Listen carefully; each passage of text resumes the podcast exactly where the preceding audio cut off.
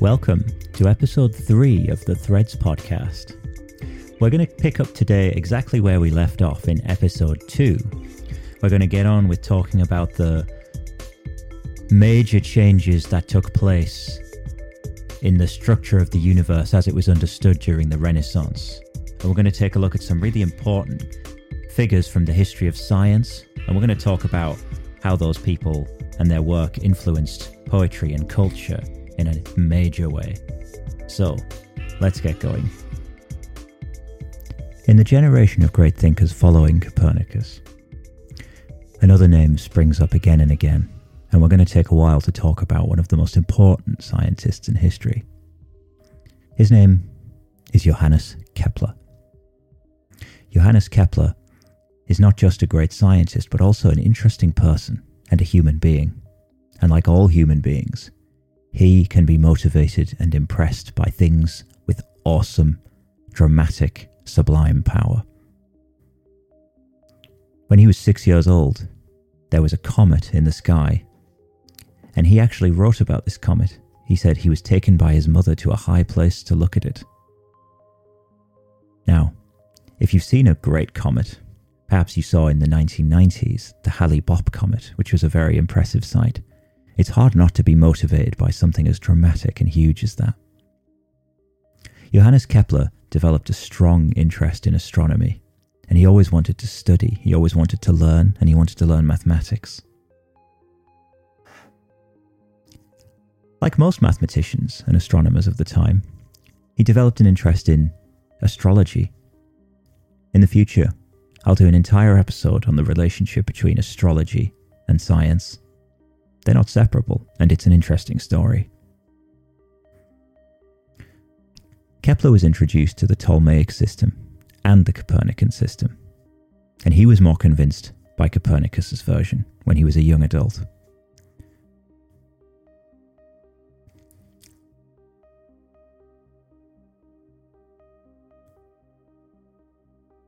In some ways, Kepler is an easy person to admire because of his rigorous adherence to the practice of logic and applying that to his own thinking. Looking at his writing, he seems to be quite a consistent person. That said, he did come up with some esoteric and unusual beliefs. But what's interesting about Kepler is his determination to use evidence to demonstrate whether his mathematical models are valid. And one notable example of this is in a book he wrote called Mysterium Cosmographicum. 1596, this was published. So he would have been about 25 at the time. And we're talking about 60 years after the death of Copernicus. Kepler realized that there was another way to restore perfection to Copernicus's universe without using epicycles. And that was instead of relying purely on circles, to use another type of perfection, which comes down to us from the philosopher Plato. This is based on the, ge- the geometric concept of Platonic solids. Now, Platonic solids, to summarize, are really just a set of three dimensional shapes. They include the tetrahedron, which is the shape of a four sided dice, the cube, the octahedron, which is like two square based pyramids stuck together, and then the dodecahedron and the icosahedron, both of which are just three dimensional shapes, one which has pentagon shaped sides and the other triangular sides. What's special about Platonic solids is that all of their faces are regular shapes with equal sized angles, and all faces are the same shape. So, this has a type of mathematical simplicity to it that a lot of polygons don't. So Kepler came up with this model in which you could fit each of the motions of the planets into a different Platonic solid. He worked extensively on it. He came up with diagrams showing what the model might look like, embedding different planets into different points onto Platonic solids, on the hope that he'd be able to use them to explain retrograde motions of some planets, the difference between planets and stars, and the fact that the sun and moon orbit in a different way to all the other objects.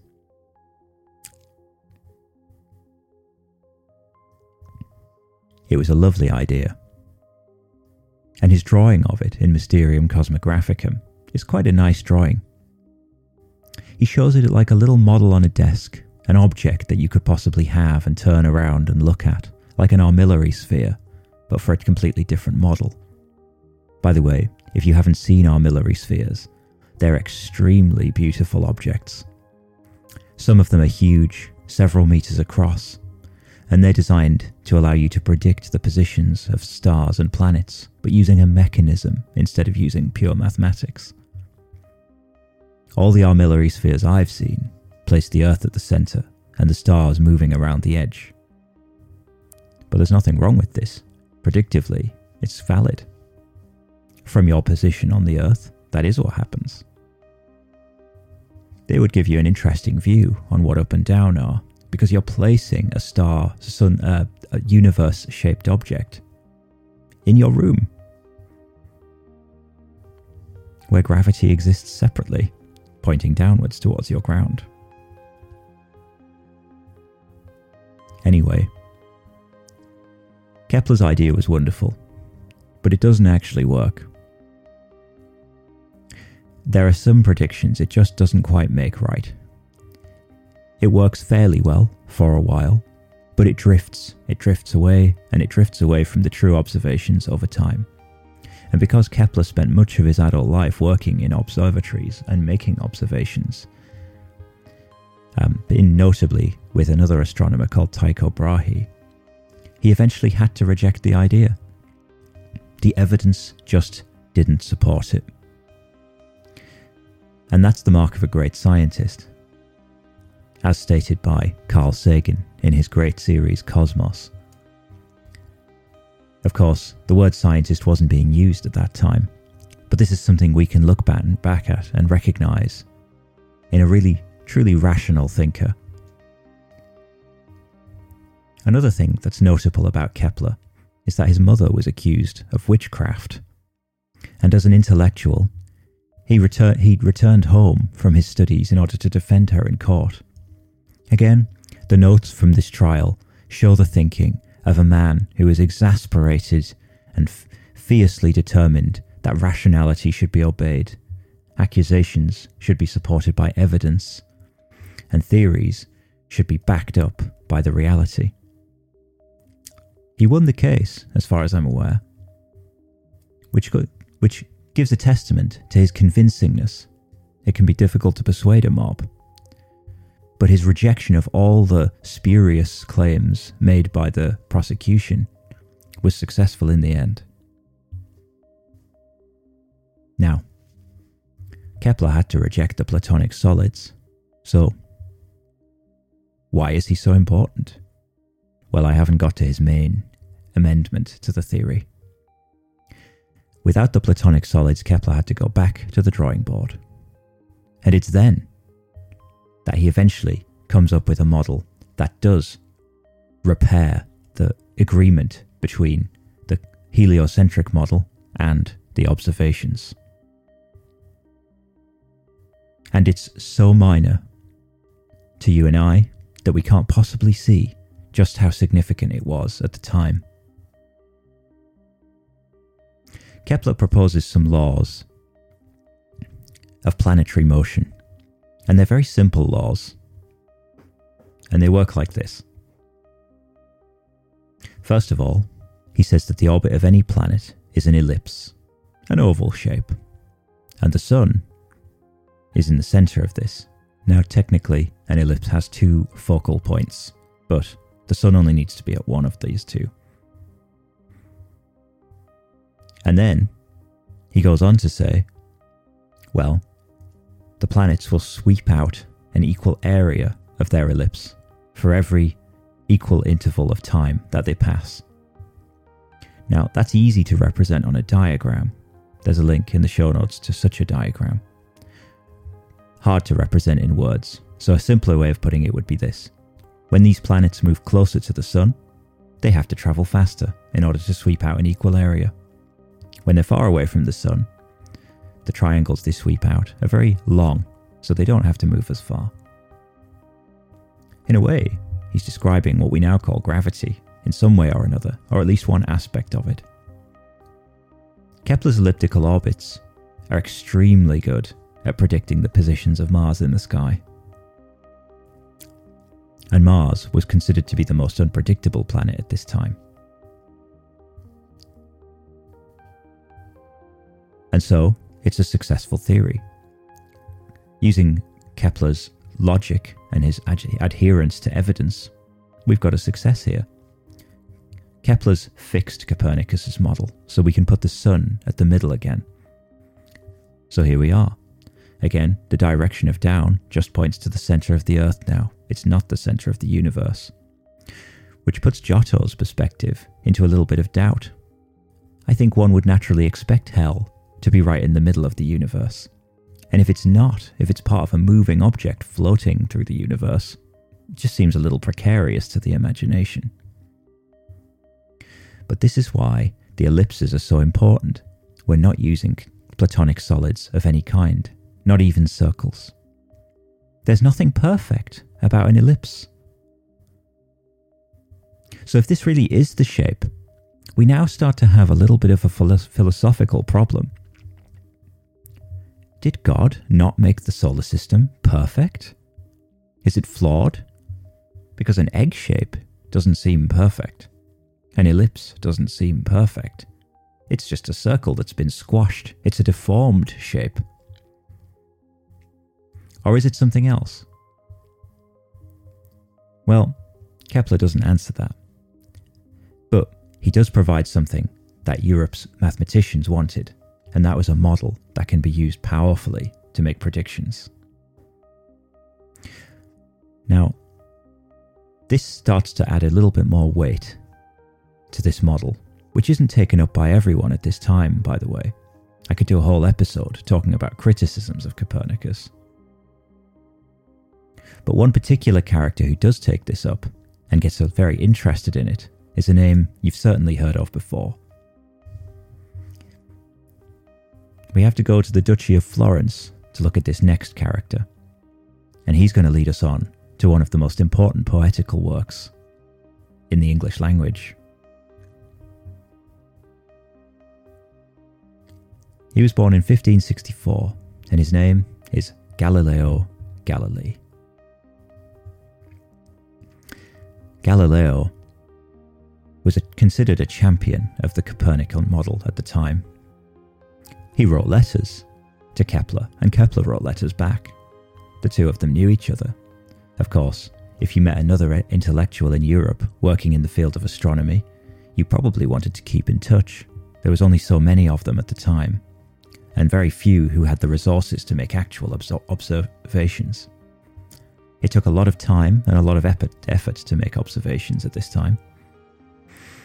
And so, if someone else has got some observations, you really want to try and befriend that person and hope that you can use them. At least, that's what you would hope would happen. Actually, the correspondence between Galileo and Kepler is not nearly as extensive as you'd expect for two people who are now remembered as the greats of science of this period. In 1597, Kepler's book landed on Galileo's desk. Actually, by kind of accident, Kepler had asked a friend of his to give the books to anyone who might be interested and the friend only remembered this on his way back from Rome. He just happened to be in Padua at the time, which is where Galileo was. And Galileo wrote a letter to Kepler saying, Thanks for the book, it's interesting. This book was Mysterium Cosmographicum. This is the book in which he proposed his Platonic solids model of the solar system. And so it does contain some mm, somewhat mystical thinking that may not have appealed to Galileo. But I think Galileo remembered the name over the years as, you know, this is a person who I can write to who is a skilled mathematician. However, it wasn't 13 years later, until 13 years later, that there was really any more correspondence that we're aware of between the two of them. Um, so when Galileo first published his observations of Jupiter with the telescope in 1610, he wrote to people who he thought might support him, and he had already seen from the first book that Kepler was also a supporter of the Copernican theory. So he asks for support, and Kepler, Kepler actually wrote, writes a series of essays that are really, really gushing in support of Galileo. Like, he's such a fanboy of Galileo by this point. Galileo's starting to become quite well known, quite famous, and certainly more so than Kepler, who's seven years younger at this point. But really, like uh, a proper dialogue back and forth of letters never really properly establishes itself between these two men. And it's a shame, because I feel like they could have exchanged so much. Now, this is a time in history when the telescope has only just been invented. Anyone who wants to look closely at the sky has to make their own telescopes, has to grind their own lenses, and has to arrange them correctly in order to gain a clear image. But Galileo is fascinated by observations, and he thinks that that's the way to improve our knowledge of the solar system. And Galileo makes a, a realization about what's above us that hasn't really been made by anyone else before, even after Kepler comes up with the elliptical model. And it's simple, and it's so incredibly simple. Why does the moon have phases? Well, it's well known at this time that the sun illuminates the moon. The moon is full when it's on the opposite side of the Earth to the moon, and when the moon is half, it's 90 degrees. It's perpendicular to the line that joins the Earth and the Sun. And that we get a new moon when the moon is close in the sky to the Sun. We know this because we can see the new moon. We can see a narrow crescent. The light of the sun reflecting up from the big oceans of the world illuminates the dark side of the moon slightly.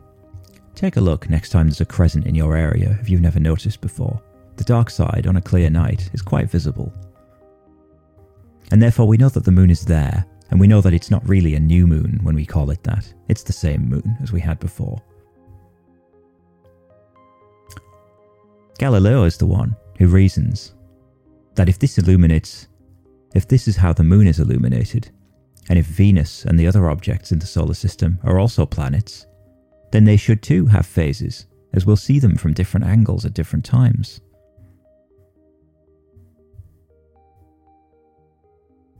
Galileo points his telescopes at Venus, and he says, Well, if I see phases of Venus and it's not full all the time, then Copernicus was right. Ptolemy was wrong. There's a Galileo museum in Florence today, and in it there's quite a few telescopes of the period, but in particular, they have one lens taken from a telescope that is known to have been one of Galileo's early telescopes. Perhaps that really is the lens through which he first saw the phases of Venus, and became the only person in the world who knew for certain that the sun was at the center of the solar system, and that the direction up is something that's just moving around as we spin on the surface of our spinning Earth. Of course, intellectuals had been confident about the movements of the Earth and the Sun to some extent at various times in history. But the observation of Venus could not have been explained in any other way. So, really, Galileo looking through that telescope was for a small time before he managed to tell anyone the only person in the world who absolutely knew that the Earth was moving around the Sun. Seeing Galileo's lens for me was a deeply moving experience. And I cannot really describe how significant it felt to me looking at that lens. But what I can do is I can show you that it's not just me. Here's Robin Staps of the German band The Ocean from their album Heliocentric, expressing what I feel is a very similar sentiment.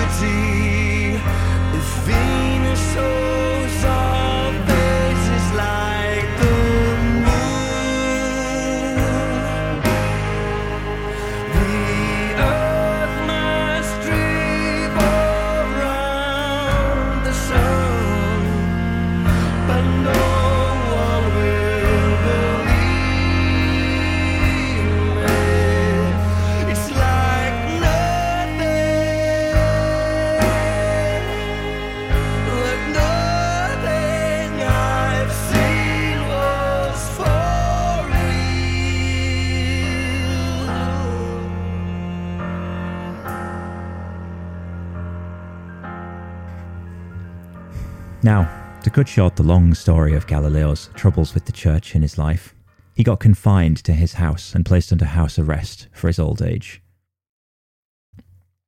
As I said, these models of the universe put our traditional Western European Christian view of heaven and hell in serious jeopardy, and they cause philosophical problems. In some cases, those philosophical problems have been resolved by changing the way we talk about these things.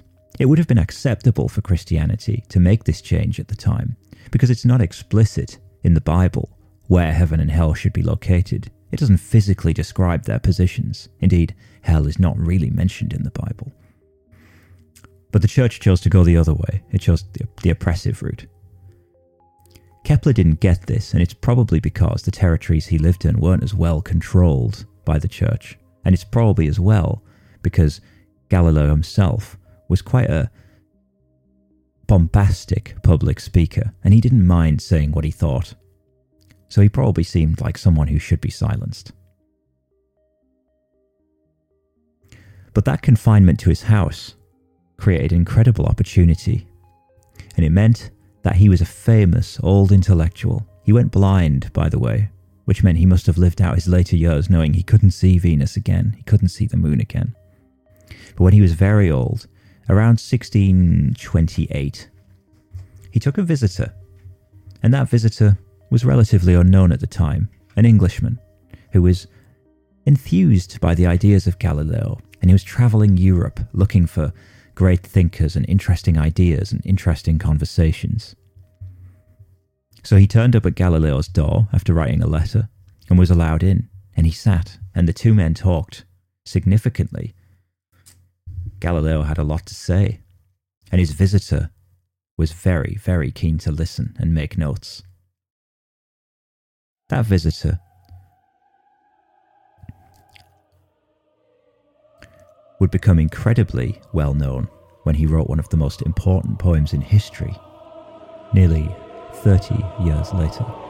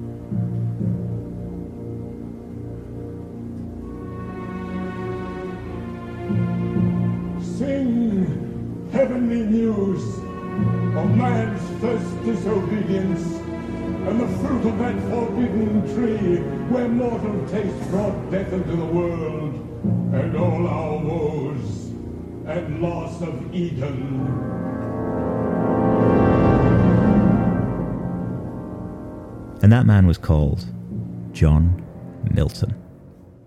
And the poem he then writes is called Paradise Lost. By the way, this opera we're listening to was written between 1975 and 1978 by a Polish composer called Krzysztof Penderecki. I find it absolutely beautiful. There's a little circularity here that this opera, which is titled Paradise Lost, and it is directly based on Milton's work, was written by a Polish man who, at that point in his life, was spending a lot of his time working in Warsaw, the city that commemorates Copernicus in a big way. There's a statue of him outside the Staszic Palace in Warsaw where the Polish Academy of Sciences makes its home. Copernicus, as I mentioned, was a Polish speaker and was from the Polish world, although Polish, Poland wasn't a um, nation state at the time he lived. It's magnificent. Is it a coincidence? I couldn't tell you, but it's beautiful nonetheless.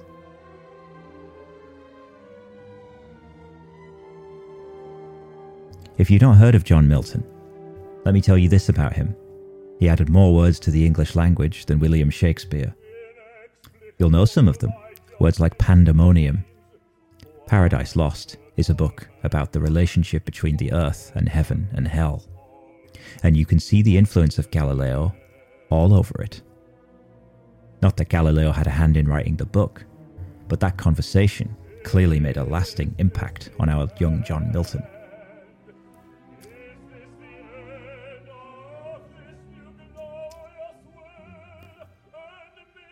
In the poem Paradise Lost, Galileo is even named directly. At one point in the story, God has learned that Satan has a plan to go to Adam and Eve and speak to them, and he sends one of his archangels, Raphael, down to intercede on this. Raphael descends from heaven to earth, and at this point in the story, the poem goes On each hand parting to his speed gave way through all the imperial road, till at the gate of heaven arrived, the gate self opened wide on golden hinges turning as by work divine the sovereign architect had framed. From hence no cloud, or to obstruct his sight, star interposed, however small he sees, not uncomf- unconformed to other shining globes. Earth and the garden of God with cedars crowned above all hills. As when by night the glass of Galileo, less assured, observes imagined lands and regions in the moon, or Pilot from amidst the Cyclades, Delos or Samos first appearing kens a cloudy spot. I think the direct naming of Galileo is a deliberate decision to pay respect to the great thinker who was long dead by then.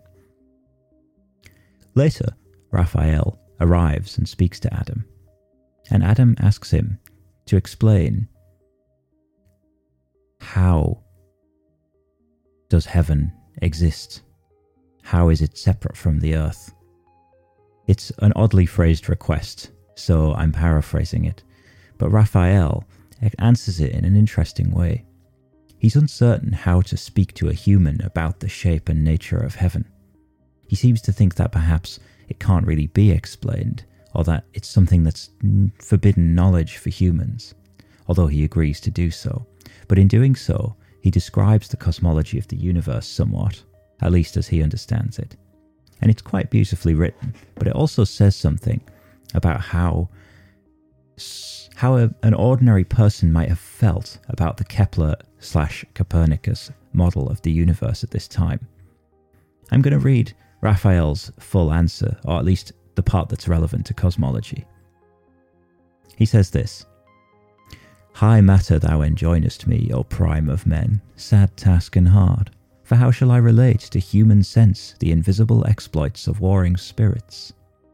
How, without remorse, the ruin of so many glorious once and perfect while this stood?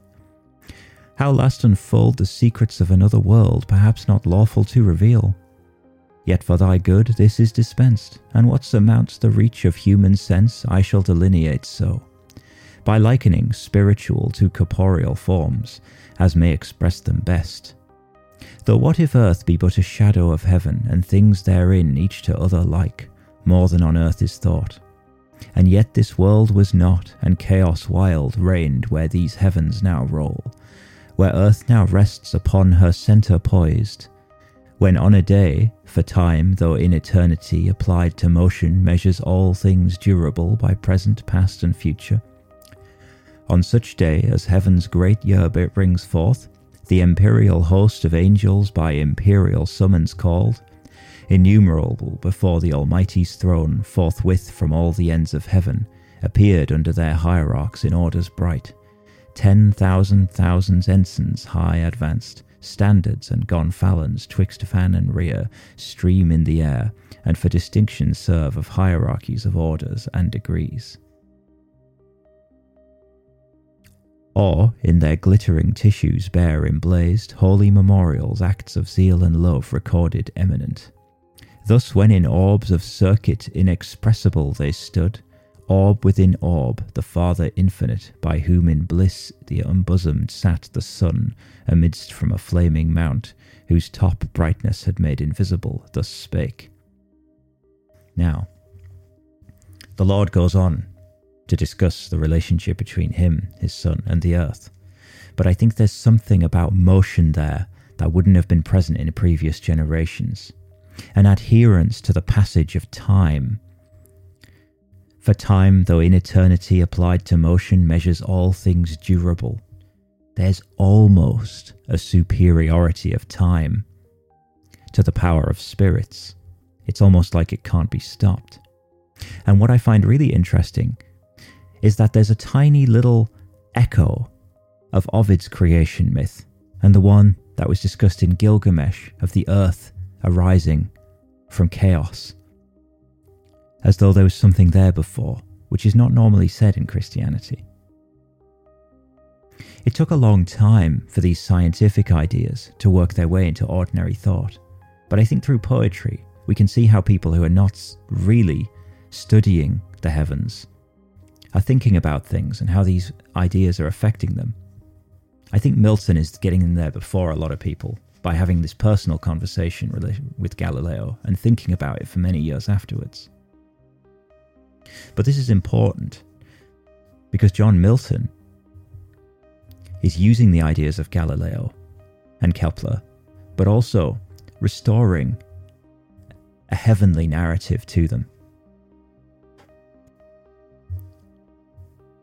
There's one other segment in Book 2 of Paradise Lost where I think we can see the influence of some of those circular scientific diagrams that I mentioned coming up.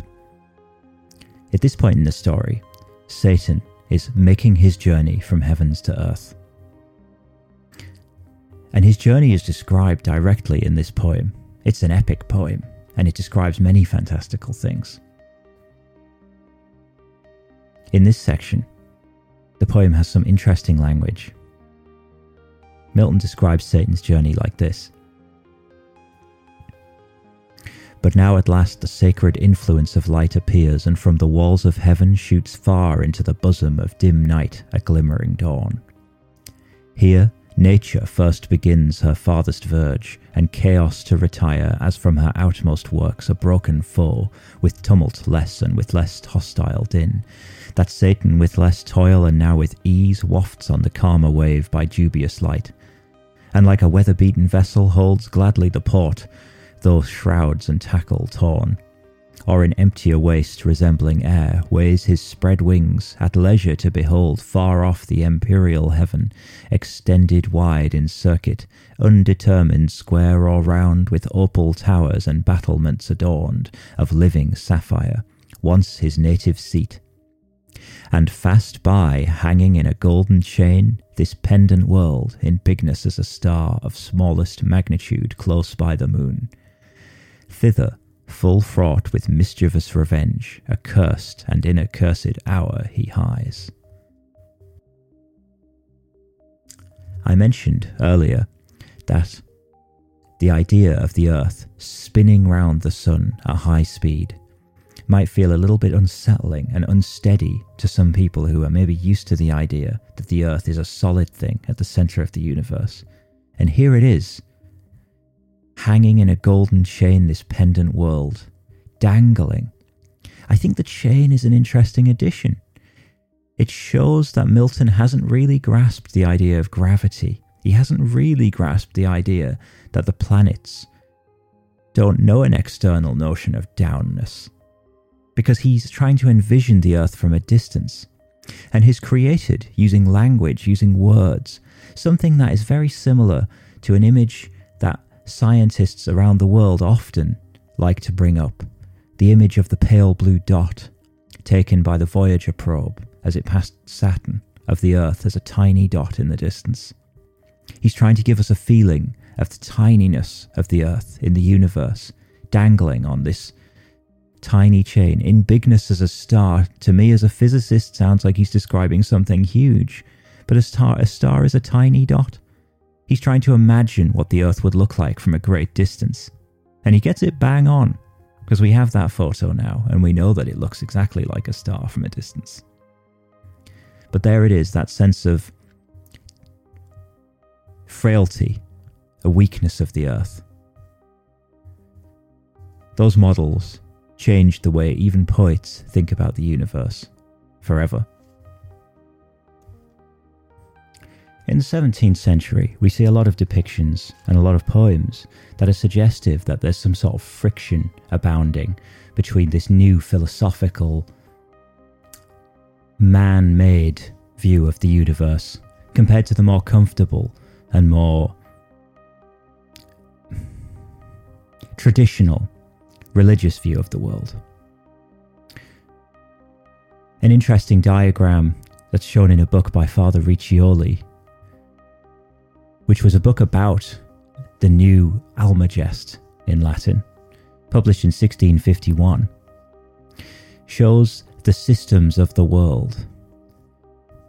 You can see these drawings of a heliocentric and a clearly geocentric solar system. They're drawn almost like clockworks. They're reminiscent of astrolabes, which are devices that any intellectual would have been familiar with at this time. If you've never seen astrolabes, please check the link in the show notes. I've posted a picture to a particularly beautiful one. They were astounding works of art, they were stunning objects to look at, but they were also extremely useful functional items. Their function was to be a handy object that could predict the positions of objects in the sky. Nowadays, we'd use a star map for this, but an astrolabe was a clockwork sort of mechanism Using an astrolabe was quite complicated, so much so that they had to get Geoffrey Chaucer to write a manual for one. They had been around for a significant time before Chaucer's manual. But it made understanding and using the astrolabe much more available to a wider range of people who previously had had to be shown, given lessons, explained in detail. Now, in order to give some context to the image of Riccioli's book, we need to understand that he's trying to present another adjustment to the system of the sea, of the planets. So, on the ground in Riccioli's drawing, fallen on the floor, almost discarded, we can see Ptolemy's system with the Earth at the centre, the planets all orbiting the same centre. In fact, Ptolemy himself is sitting there on the floor. You can see a quotation coming out of his mouth. He's saying, I will arise if only I am corrected. And then in the balance, we see the goddess of the heaven, Astrea. It was normal to depict other goddesses besides the Christian god himself in these stylized Renaissance drawings.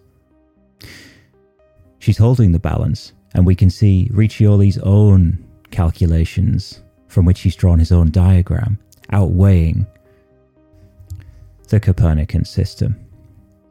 Riccioli has placed the Earth at the centre, but then he's got a complicated series of different orbits, where the Moon is orbiting the Earth, the Sun orbits the Earth at a greater distance, and then Mercury and Venus are orbiting the Sun, and then there's another completely separate orbit for Mars, which appears to be centered on the Sun, although it's not incredibly clear from the diagram. At some point, I'm going to read Riccioli's book in detail and find out more. Something I find interesting about this drawing is that we can see the hand of God at the top, and there are words issuing forth from God's hand. We see a reference to the Book of Wisdom 10:20, and the quotation there is, "But thou hast ordered all things in measure and number and weight." People are trying to show how the Bible justifies the search for knowledge, and indeed the idea of using mathematics to measure the universe. Mathematicization is causing a lot of friction at this time because not everyone agrees that mathematics really can be used to describe the universe as it is. On the one hand, we have people like Descartes and Isaac Newton, and on the other hand, we have a completely different set of views, ones which are almost unrecognizable today because, well, they've fallen into history. But that's an episode, that's a topic for another episode. Now that I've mentioned Isaac Newton, I need to bring him right into the center of this story. I think the work of Newton is probably the most important next step in the journey of up and down. Because what Isaac Newton does is he takes our knowledge of the shape of the universe that has been developed by Copernicus, expanded upon by Kepler and others, and Galileo has shown to be true through his observations. And Newton actually doesn't take us further away from the ordered, Christian, sensible universe. In fact, he brings the two back together in an interesting way. But in order to do that, he has to completely change the paradigm in which we think of perfection and order. He takes it away from geometry and takes it back towards sense and rationality. So, it's often been told the story that Newton discovered gravity, but we can actually see references to gravity in Kepler long before Newton.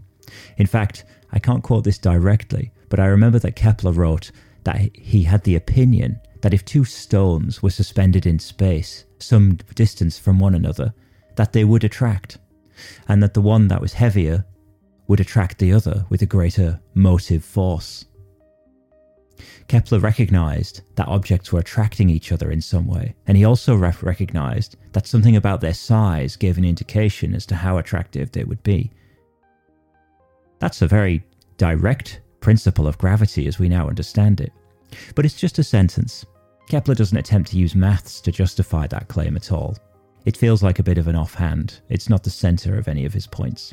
And in all of Kepler's laws, he never really gives a phenomenological explanation for the orbits. He describes them, but he doesn't explain them. This is the context in which, which Newton exists. Now, I'm going to just resort to some poetry a little bit before I go into the true genius and uh, substance of what Newton does. Um, firstly, I want to just investigate this friction that I've mentioned in a little bit more detail. And I'm going to go to um, some more poets. In particular, we've got a poet called John Davies who wrote a poem called Orchestra in 1596. So 1596 would be in the middle of Kepler's life, about 40 years, 45 years before Newton's birth. But again, it shows us some of that friction. He says, Only the earth doth stand for ever still, her rocks remove not, nor her mountains meet. Although some wits enriched with learning's skill say heaven stands firm and that earth doth fleet, and swiftly turneth underneath their feet, Yet though the earth is ever steadfast seen, on her broad breast hath dancing ever been. He seems to be mocking the idea that the earth is moving, simply by using the simple argument that we don't observe it. It doesn't feel that way. That we would dance and the earth would move underneath us when we do. A little later, a few years later, in the year 1600, we have the writer John Norden saying, Yea, now is proud the progress of the sun to differ far from pristine gradients, doth prove the heavens in their greatest pride subject to changes. Subject to changes. So we can start to see that notion that the understanding of the world for people is actually in a state of change. It's no longer reliable.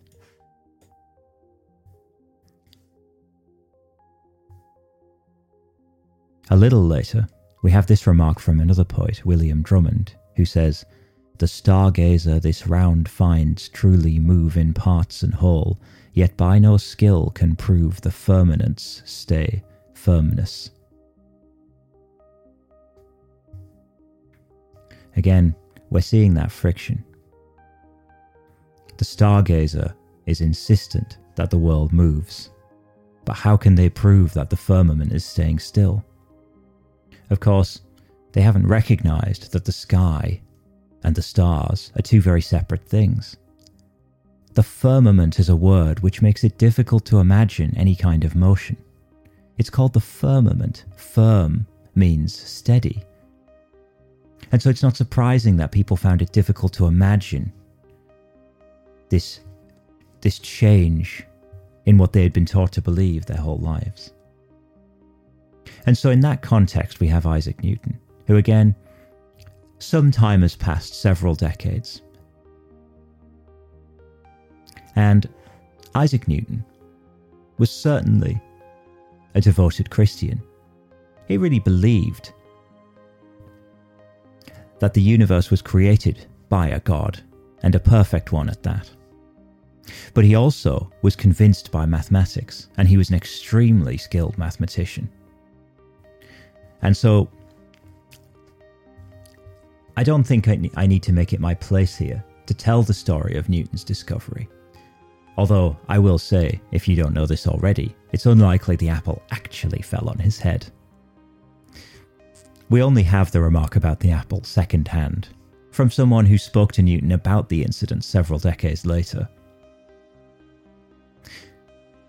Newton reported that he was sitting watching the apples falling when he had the idea about gravity. He didn't say they were falling on his head, and I think that would be quite a relevant part of the story. Also, this is several decades after it happened, much later in his life. Now, we already have a notion of gravity from Kepler.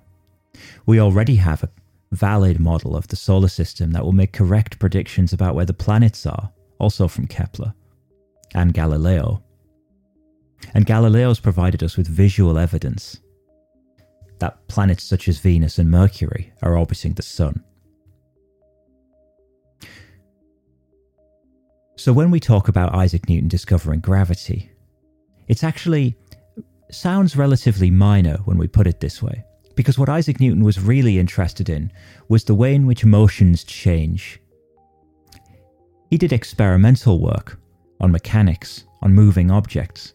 He watched the way their inertia affected their movement. He watched the way bigger objects were harder to accelerate.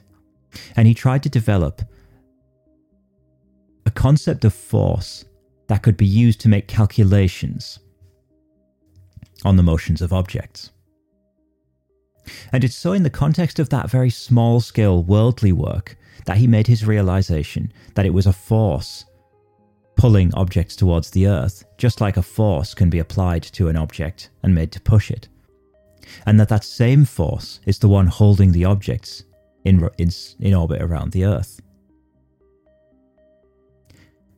In some ways, it seems like a relatively minor step, likening that motion of objects on Earth or objects thrown horizontally to an orbit of something like the Moon. There's a metaphor called Newton's cannonball that explains this beautifully. Imagine you're throwing a cannonball horizontally. It'll go a certain way, but it'll hit the ground. If you f- fire it faster, it'll hit the ground further away, but it will still hit the ground. Newton says, Well, we know the Earth is a sphere, so take your cannon up a mountain. Let's say you take your cannon up a mountain so large that by the time your cannonball falls down to the height of the ground, the ground has turned and gone away. Now there's no ground to hit. And now you have to look at the direction of the force pulling on your cannonball. On a drawing of the Earth from the side, you can clearly see that the force itself must have rotated back to point towards the centre of the Earth in order for people to be able to stand upon that Earth and feel down as down and the sky as up above. Otherwise, people would be falling off the sphere, and that's not what happens. So then, with the cannonball, let's just say you can fire it so fast that it never does hit the ground. That that force arrow turns around just as fast as that velocity of the ball turns around. Then your ball will circle the Earth once and it will come all the way back to the cannon. This concept is not controversial today. We call it an orbit and we have many thousands of objects tracing out these orbits every single day. Indeed, our entire communication system relies on them. But this idea, to someone who has been inculcated in an educational culture that reveres the ancient Greek philosophers and the work of Ptolemy, is quite revolutionary and it's also quite disturbing it's disturbing because Aristotle told us that the heavens don't have to follow the same rules as things here on the earth. And that was the explanation for why things aren't falling down to the earth all the time. It's also disturbing because it takes away something about how special we feel the heavens are. If the heavens have to follow the same rules that exists on earth, then how are angels supposed to live there? Now, it's not a fact that this theory makes it impossible to believe in those things. Of course it's not. But it's still a question that had to be addressed because this is not something people have had to consider before. In every age, we have new challenges posed by new discoveries that change our perception of what we're allowed to believe and how we're allowed to believe it. In the modern day, I think that that particular friction is much better expressed in terms of things like life and death and the soul and body relation. Because the concept of death has been stretched so far beyond what it was a few hundred years ago, and certainly what it was when holy books of many religions were written. In postulating that the same gravity that pulls apples to Earth is that very force which keeps the planets and the stars in motion, Newton has now torn down that barrier that separates the heavens from the Earth. They're now one and the same thing the universe. And so now we have to expand our view of the perfect world created by the Lord in Christianity to include all of this stuff.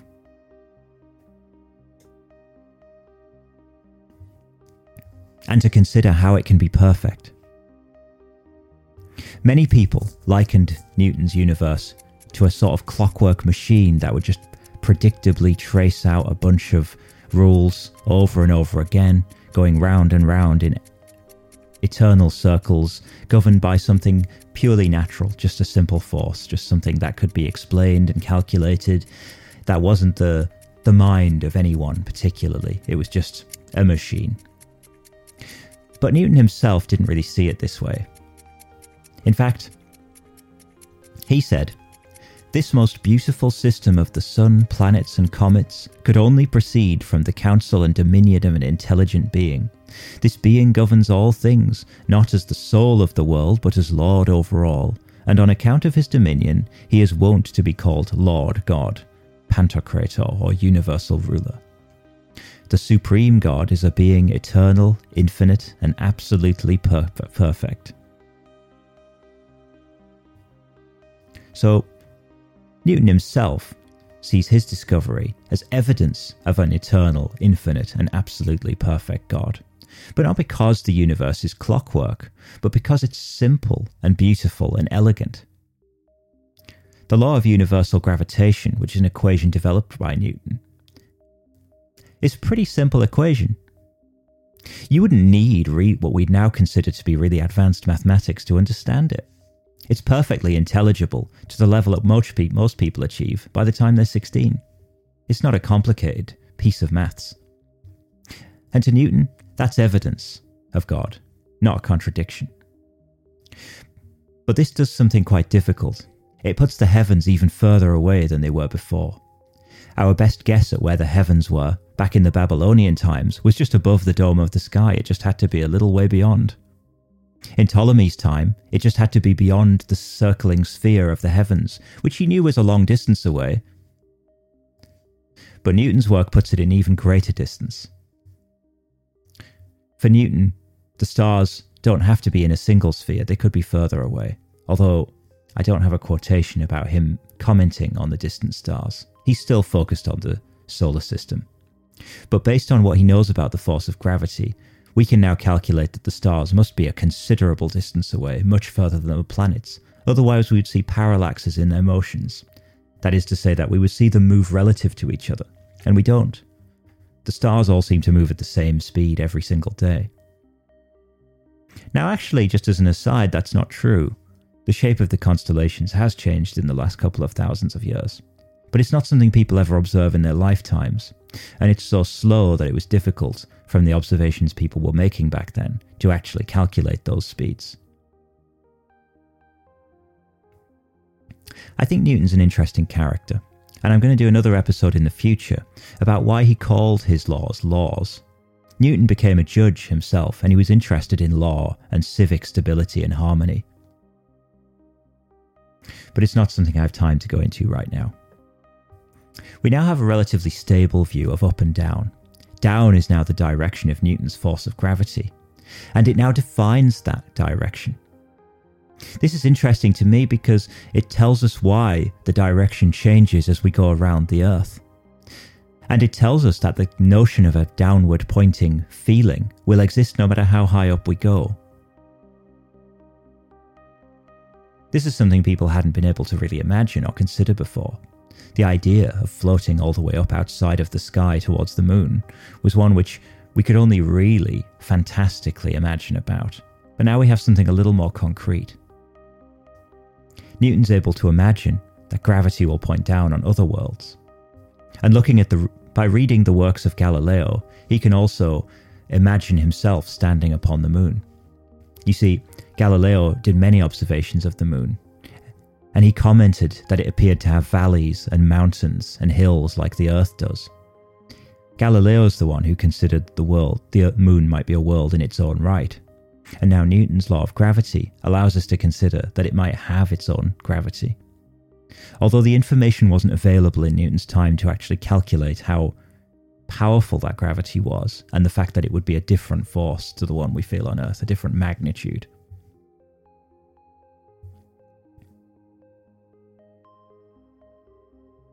This way of seeing up and down is relatively stable, and it takes a long time before we get another major change. We're quite content living in our solar system with our planets, our sun, and our moon, and our distant sphere of stars. But these telescopes that people are making by hand continue to improve, and it continues to become easier to observe fainter and more distant objects.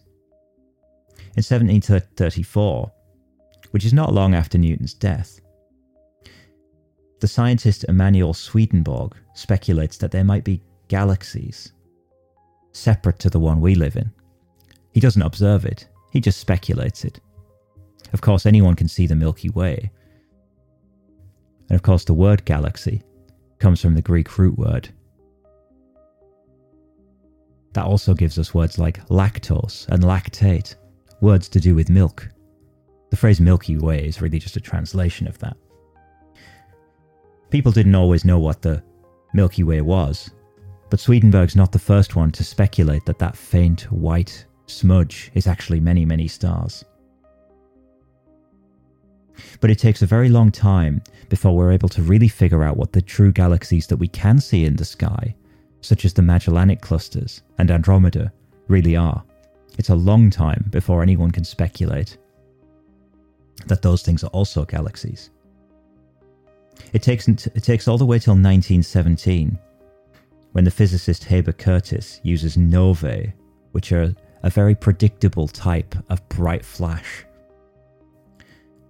Looking at ones that happen both inside the Milky Way and ones that happen outside, in order to truly prove that Andromeda and that the other galaxies are the same kind of thing at an extremely great distance as the one we live in. Not long later, in 1925, a paper by Edwin Hubble is read out about the nature of Andromeda. And we go into the modern age of up and down, where down is merely a direction that points to the center of the Earth we're standing on, which in itself feels a pull in the downward direction of the Sun at the center of our solar system. And it's then known that the Sun is in its own turn feeling a pull downwards, downwards towards the center of our galaxy. But what's down below that? Well, there is a direction of a gravitational pull acting on our galaxy. But it's not particularly obvious what it points to. There isn't something there, there isn't a distinctive object there. And on the scale of superclusters of galaxies, a lot of this sort of stuff goes beyond the reach of our telescopes, goes too far away for us to actually see.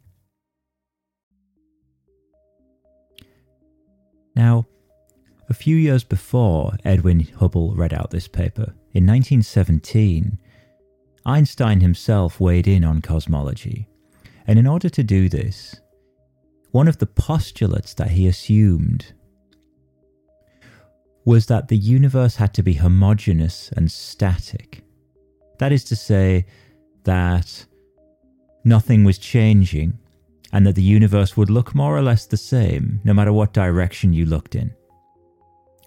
It's doubtful whether Einstein would have proposed this if he had already done so in the light of Hubble's evidence about novae. However, from Einstein's relativity, a really important point about Earth's place in the universe does emerge, and that's to do with the limitations of relativity. Now, I said moments ago that the centre of the universe, if there is such a thing, is out of the reach of our modern telescopes. But as a result of Einstein's work, we have a an even more important concept with a similar consequence in physics, and that's called the observable universe. It's an interesting name. If you're standing in the universe, you of course do not have the technical capacity to observe the whole thing. Your eyes just aren't that good. And even if you get telescopes, they're just not that good. You can't see everything.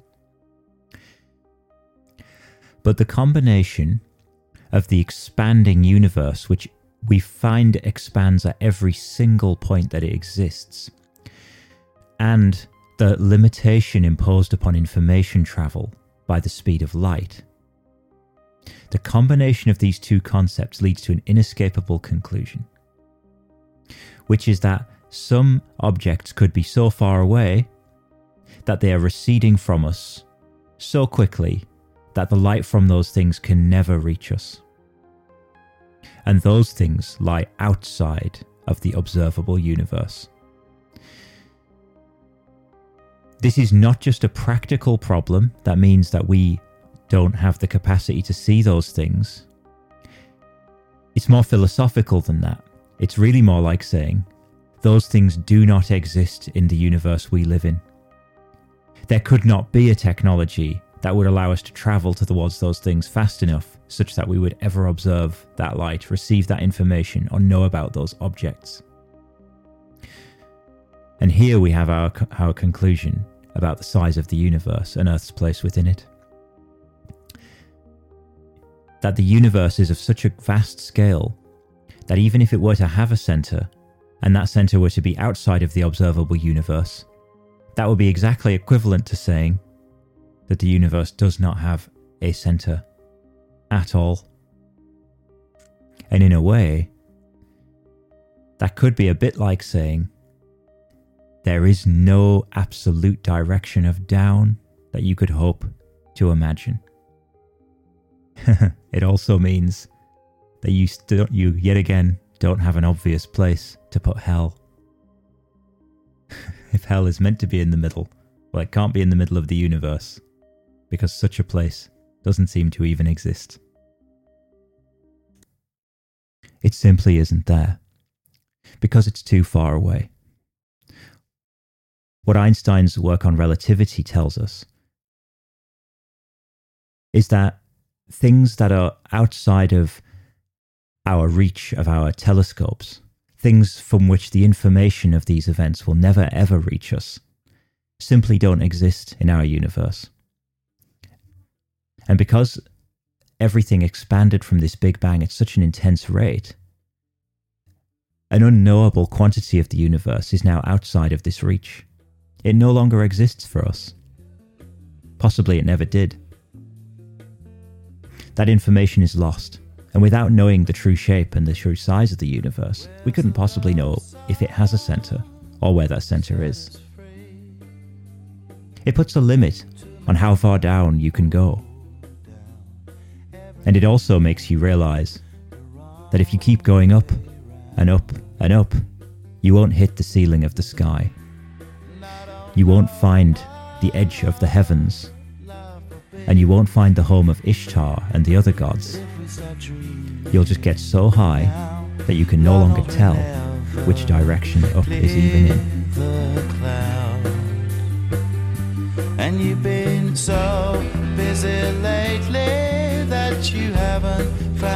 Time to open up your mind and watch the world spinning gently out of time.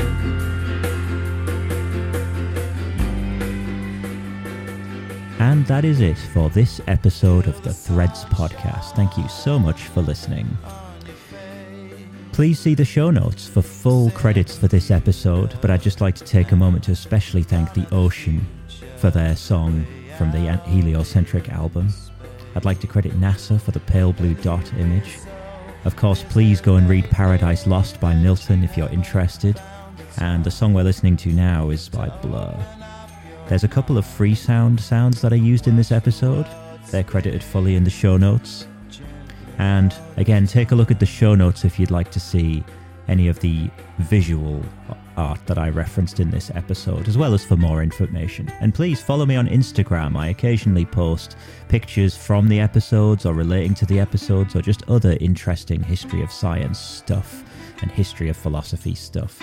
So please take a look on my Instagram or you can always ask me questions there as well if there's anything you'd like to know more about or something you think that I could uh, expand on.